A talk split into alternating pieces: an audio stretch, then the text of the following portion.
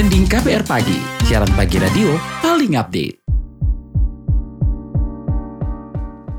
KBR Pagi, siaran pagi radio paling update. Selamat pagi, apa kabar Anda hari ini di hari Senin 12 Desember 2022? Kembali lagi Don Brady menjadi teman pagi hari Anda semuanya di What's Trending KBR Pagi.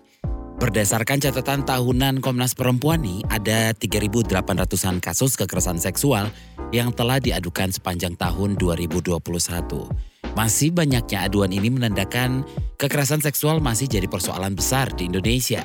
Nah, dalam kampanye peringatan 16 Hari Anti Kekerasan Terhadap Perempuan, 16 HAKTP, kita mau membahas soal kekerasan seksual di lingkungan kampus.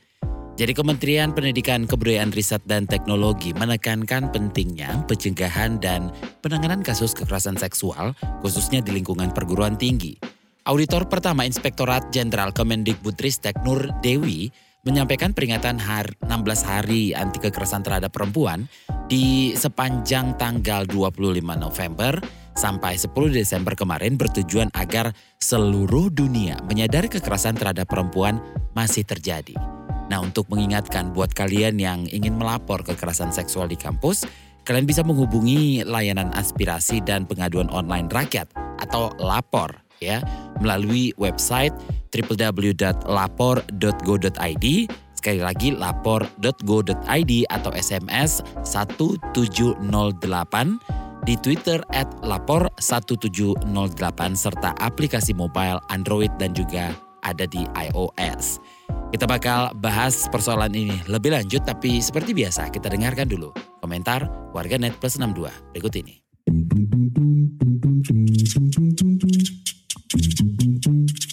Pertama at.xx Kampanye hashtag 16 HKTP yang harus diketahui pernah dengar 16 HKTP enggak? Kampanye yang mengangkat isu anti kekerasan itu loh. Apa sih hashtag 16 HKTP sebenarnya? 16 HKTP merupakan singkatan dari kampanye 16 hari anti kekerasan terhadap perempuan. At EV underscore XX, perjuangan terus berlanjut untuk menghentikan kekerasan terhadap perempuan dan anak perempuan. Tahun ini EV bersama UN Women berkomitmen penuh menyelenggarakan kampanye 16 hari anti kekerasan terhadap perempuan HAKTP yang berlangsung dari 26 November sampai 10 Desember 2022. At agama underscore XX, Ketua Komnas Perempuan Andi Yentriani menyerukan urgensi implementasi, menyerukan urgensi implementasi Undang-Undang TPKS di Pawai Budaya 16 HKTP yang saat ini berlangsung di Taman Kudus, Jakarta. Urgensi implementasi Undang-Undang TPKS tentunya agar ter tercipta ruang aman dari kekerasan seksual termasuk di ruang publik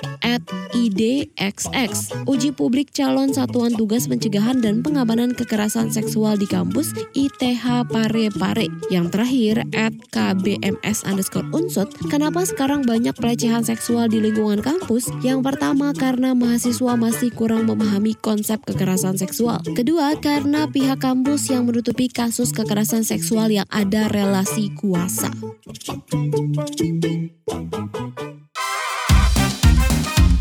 What's Trending KPR Pagi, siaran pagi radio paling update. Kita lanjutkan obrolan kita pagi ini jadi berdasarkan Permendikbudristek uh, nomor 30 tahun 2021, Auditor pertama Inspektorat Jenderal Kemendikbudristek Nur Dewi mengatakan pihaknya fokus pada pencegahan dan penindakan kasus-kasus kekerasan seksual di lingkungan pendidikan. Namun dia menekankan pentingnya edukasi dengan media sosial. Gak hanya penggunaan media sosial yang perlu dimaksimalkan, namun juga narasi yang dibangun mesti kekinian dan mudah dipahami oleh anak-anak muda. Berikut penuturannya di acara senior 16 hari anti kekerasan terhadap perempuan 10 Desember 2022. Permen 30 ini kata-kata pertamanya adalah pencegahan baru penanganan. Nah, pencegahan di sini artinya kita ini mengedukasi sivitas akademik kita atau anak-anak kita maupun kolega-kolega kita. Kalau terjadi sesuatu, kita melapornya ke mana? Kalau sekarang di Permen 30 semua ada satgas di perguruan tinggi masing-masing. Tetapi kalau misalnya dia tidak tahu nih satgasnya ke siapa, maka bisa masuk ke kemdikbud.lapor.go.id. Kita juga punya kanal lapor sendiri di kementerian. Tapi yang paling penting ini ini adalah pencegahan ini kayak contohnya nih ya, anak usia mungkin dari SD TK sudah diajari tentang mitigasi kalau terjadi bencana. Yes. Mereka udah tahu.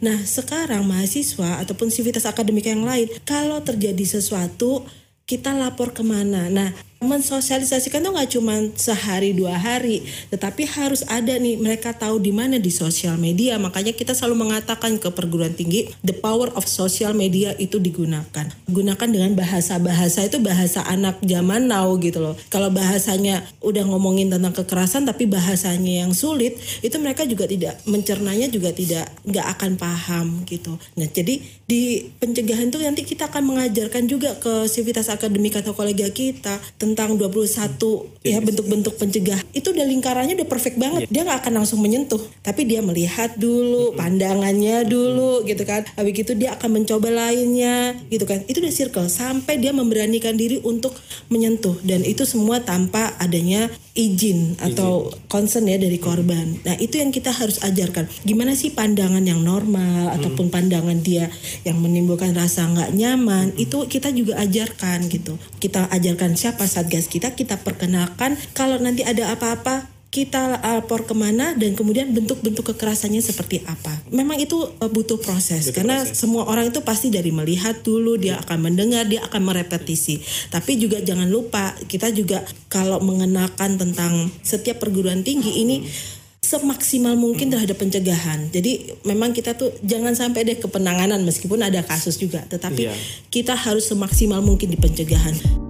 Nah pada kesempatan yang sama Ketua Satgas Pencegahan dan Penanganan Kekerasan Seksual PPKS Universitas Katolik Indonesia Atmajaya, Teresia Indira Shanti mengungkap di universitasnya sudah ada Satgas PPKS yang bertugas, di mana pihak universitas menyediakan pendampingan psikologi, penanganan medis, pusat konsultasi bantuan hukum, dan penanganan secara spiritual.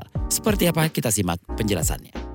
Kebetulan di Unika Atmajaya itu ada fakultas psikologi sehingga kami juga ada yang membantu di situ walaupun kami punya unit konseling sendiri juga gitu ya, ada psikolog di situ. Jadi pendampingan psikologis Lalu kalau dilihat misalnya sampai pada ada korban fisik tentu ke rumah sakit. Kami hmm. kebetulan juga ada rumah sakit gitu ya. Ada fakultas kedokteran sehingga dokter juga bisa membantu di situ. Kemudian kami juga ada pusat konsultasi bantuan hukum PKBH. Kalau kemudian waktu itu pernah ada kasus juga kalau kemudian gini saya mau mengadu nanti gimana? Tapi kalau saya nggak mau mengadu e, gimana? Kasihan. Nah kalau sesama Uh, kalau ini kebetulan kasusnya dosen dengan dosen senior dengan dosen junior. Hmm. Nah, waktu itu adalah mahasiswa dengan mahasiswa. Dia hmm. juga teman tapi mengadukan tapi kasihan. Nah, hmm. maka kami ajak ke PKBH apa yang mungkin pusat konsultasi bantuan hukum gitu. Kemudian ada penanganan lagi lain lagi yaitu dari sisi tadi sudah ya medis, psikologis, hukum, kemudian spiritual. Hmm. Nah, kami juga kebetulan ada yang namanya kampus ministry gitu hmm. kan. Walaupun di situ tidak hanya tangani secara Kristiani karena hmm. kami Universitas Katolik, hmm. tapi juga tergantung dari agama korban gitu. Nah, itu dari sisi korban. Tentu kami temani hmm. gitu. Jika kemudian kami nggak sanggup sampai saat ini karena internal kami masih ada gitu kan masih bisa sampai saat ini kasus kasus yang terjadi kami tangani internal dulu, kami dampingi internal. Bila tidak bisa, kemudian kami juga sudah siapkan kebetulan karena kami juga ada posapa di Unika Atmajaya, posapa link dengan P2 TP2A. Nah, itu ke sana. Tapi kemudian penanganan kami juga tentu kami bersinergi dengan misalnya LPSK itu sudah ada MOU-nya, hmm. lalu LBH Apik juga lalu juga tentu Kemendikbud ya gitu ya jadi saya punya beberapa nomor-nomor WA yang kemudian bisa saya hubungi kalau ini ini dan sebagainya gitu kan itu termasuk penanganan gitu rumah aman juga kami hmm. sudah ada jejaring kalau tiba-tiba perlu gitu kan diperlukan ada jejaring untuk rumah aman tapi puji Tuhan alhamdulillah sampai sekarang belum kami gunakan. Newsbeat. Berdasarkan penelitian Universitas London Inggris, jumlah misinformasi atau hoax di Twitter makin meresahkan. Melansir The Times, usai Elon Musk mengambil alih Twitter, jumlah konten-konten misinformasi dan pihak yang skeptis akan perubahan iklim makin meningkat. Dikabarkan hal ini belum pernah terjadi sebelumnya. Peneliti dari Universitas London mengungkap ada 850 ribu tweet dan retweet yang berisikan pemikiran skeptis di tahun ini. Salah satu tagar yang menyuguhkan berita palsu soal perubahan iklim di Twitter adalah hashtag climate scam. Korea Selatan mengeluarkan aturan yang mengubah metode perhitungan usia di negara tersebut, sebab sebelumnya seorang bayi yang baru lahir otomatis terhitung berumur satu tahun. Hal ini dikarenakan orang Korea menghitung masa kandungan selama 9 bulan di perut sang ibu. Pada Juni 2023, Korea Selatan akan menggunakan perhitungan umur internasional semua wilayah yudisial dan administratif Korsel. Babak semifinal Piala Dunia 2022 akan berlangsung pada 14 Desember 2022. Semifinal Piala Dunia akan menyuguhkan pertandingan Argentina versus Kroasia dan Perancis versus Maroko. Pertandingan pertama semifinal Piala Dunia 2022 adalah Argentina versus Kroasia yang akan dilangsungkan di Stadion Lusail pada 14 Desember dini hari pukul 2 waktu Indonesia Barat. Sedangkan pertandingan Perancis versus Maroko di Stadion Stadion Al Bait Al Khor pada 15 Desember dini hari pukul 2 waktu Indonesia Barat. Tim pertama yang lolos ke babak semifinal adalah Kroasia yang mengalahkan tim Brazil melalui babak adu penalti. Namun pemain sepak bola Lionel Messi dan sejumlah bintang Argentina dikabarkan bakal absen di semifinal Piala Dunia 2022 karena FIFA tengah menginvestigasi pelanggaran saat melawan Belanda.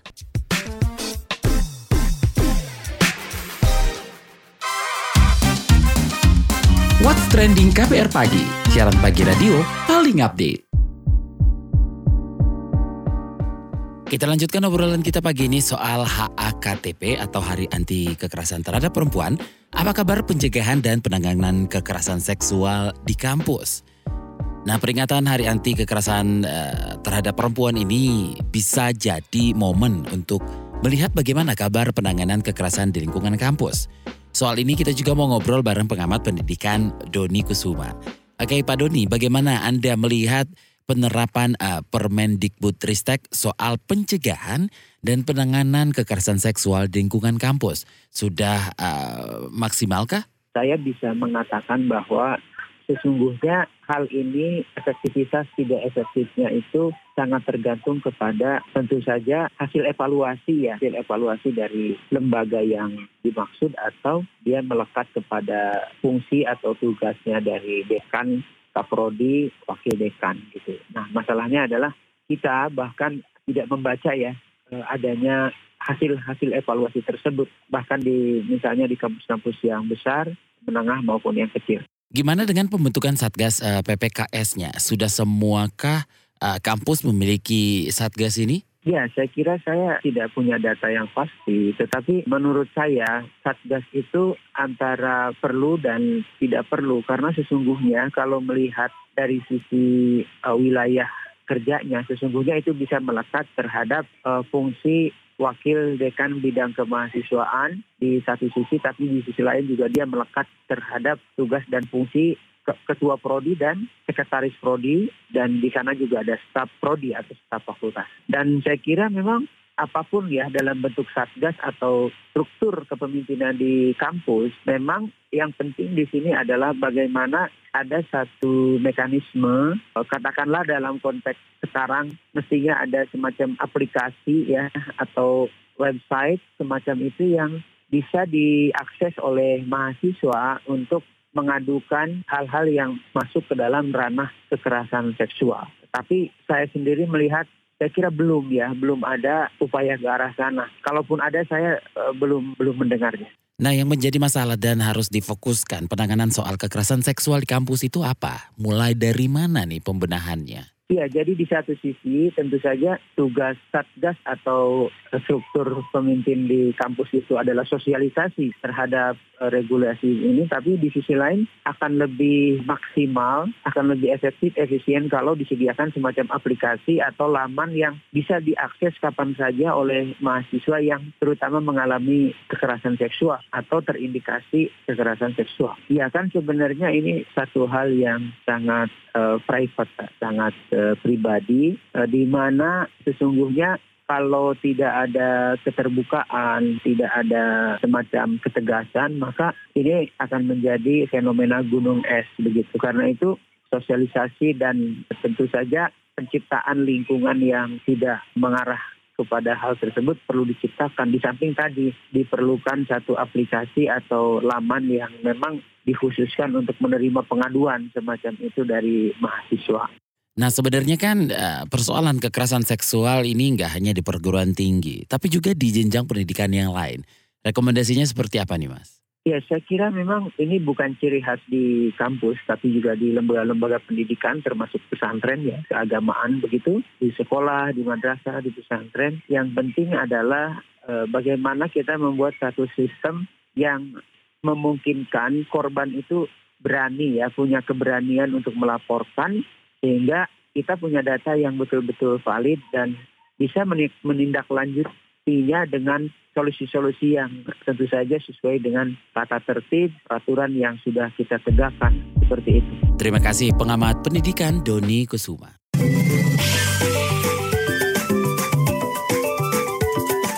WhatsApp Indonesia.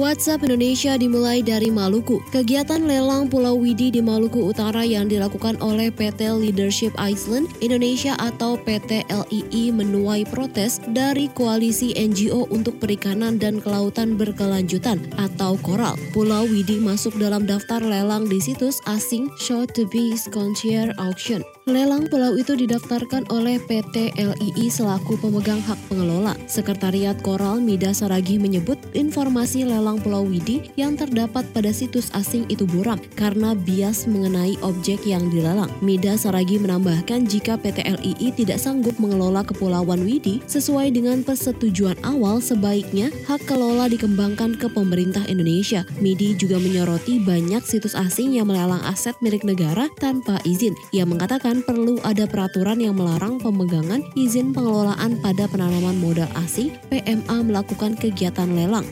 Selanjutnya menuju Jakarta. Peneliti Lembaga Kajian Ekonomi Indef Izudin Alfaras Ada menyebut subsektor e-commerce atau perdagangan elektronik dan bisnis antar makanan online merupakan dua kontribusi terbesar pada ekonomi digital di Indonesia. Kedua sektor tersebut, kedua sektor tersebut diprediksi masih bakal berkembang pesat. Kata dia, jika ingin mencari sumber pertumbuhan ekonomi baru di Indonesia, salah satu yang bisa didorong adalah ekonomi digital. Kata dia, industri transportasi dan logistik online memegang peran kunci dalam pengembangan ekonomi digital di Indonesia.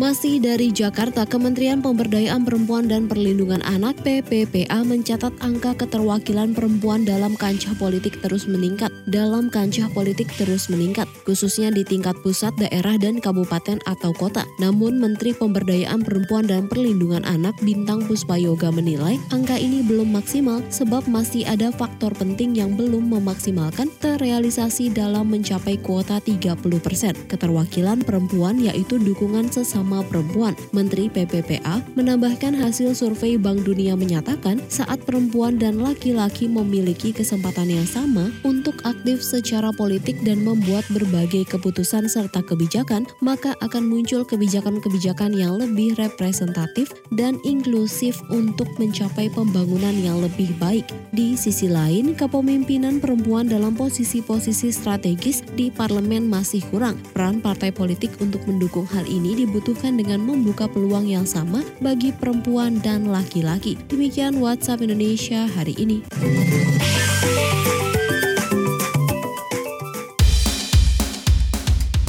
Terima kasih sudah mendengarkan Don Brady pamit. Besok kita ketemu lagi. Stay safe. Bye-bye.